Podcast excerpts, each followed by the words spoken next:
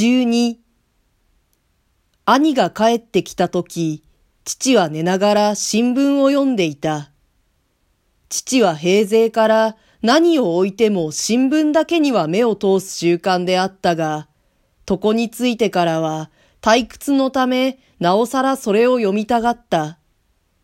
母も私も強いては反対せずに、なるべく病人の思い通りにさせておいた。そういう元気なら結構なものだ。よっぽど悪いかと思ってきたら大変いいようじゃありませんか。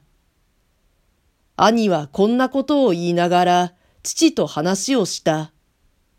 その賑やかすぎる調子が私にはかえって不調和に聞こえた。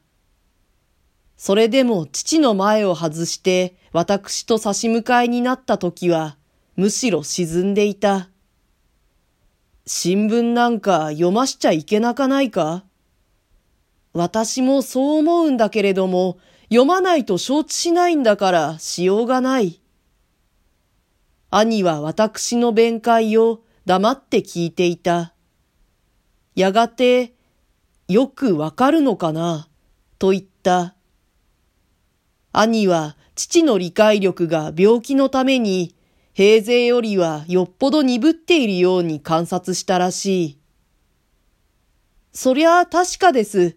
私はさっき20分ばかり枕元に座っていろいろ話してみたが、調子の狂ったところは少しもないです。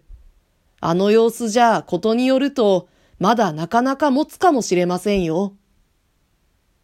兄と前後してついた妹の夫の意見は、我々よりもよほど楽観的であった。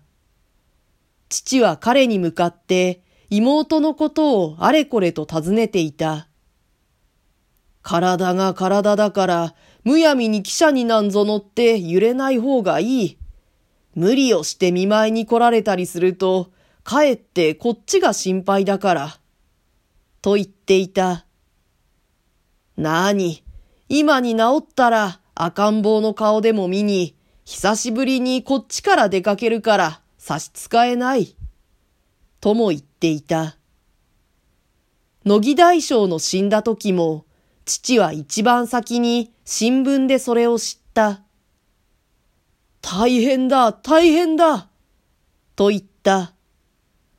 何事も知らない私たちは、この突然な言葉に驚かされた。あの時はいよいよ頭が変になったのかと思ってひやりとした。と、後で兄が私に言った。私も実は驚きました。と、妹の夫も同感らしい言葉付きであった。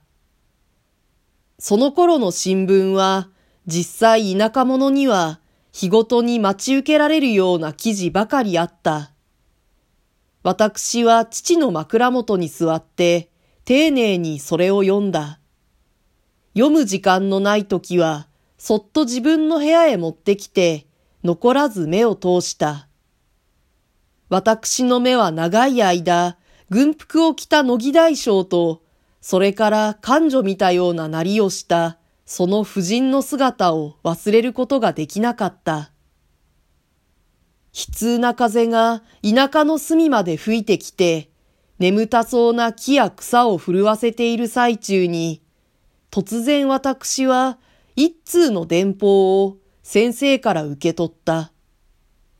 洋服を着た人を見ると犬が吠えるようなところでは、一通の電報すら大事件であった。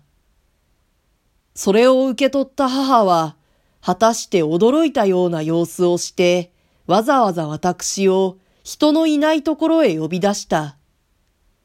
なんだい？と言って、私の封を開くのをそばに立って待っていた。電報には、ちょっと会いたいが来られるかという意味が簡単に書いてあった。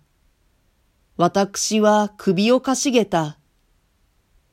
きっとお頼申しておいた口のことだよ。と母が推断してくれた。私もあるいはそうかもしれないと思った。しかしそれにしては少し変だとも考えた。とにかく兄や妹の夫まで呼び寄せた私が、父の病気を打ち合って東京へ行くわけにはいかなかった。私は母と相談して、行かれないという変電を打つことにした。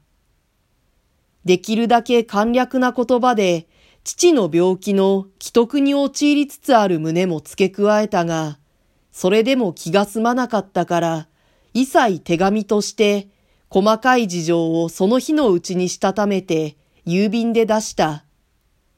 頼んだ位置のこととばかり信じきった母は、本当に間の悪い時は仕方のないものだね。と言って残念そうな顔をした。